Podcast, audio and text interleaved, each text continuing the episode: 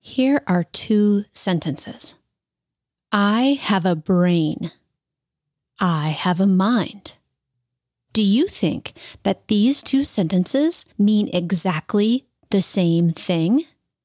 Here's what I think that my mind is how I experience having a brain. And it may be more than that. It may be that mind is how I experience having neurons. Because we have neurons in more than just our brains.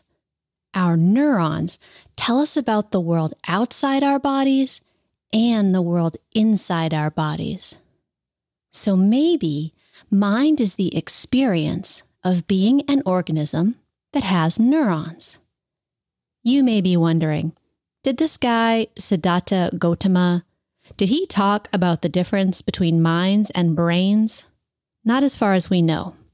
But he did insist that it's important to explore your own experience. So, what's it like for you?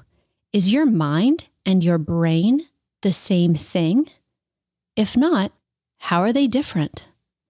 Happy exploring. See you next time.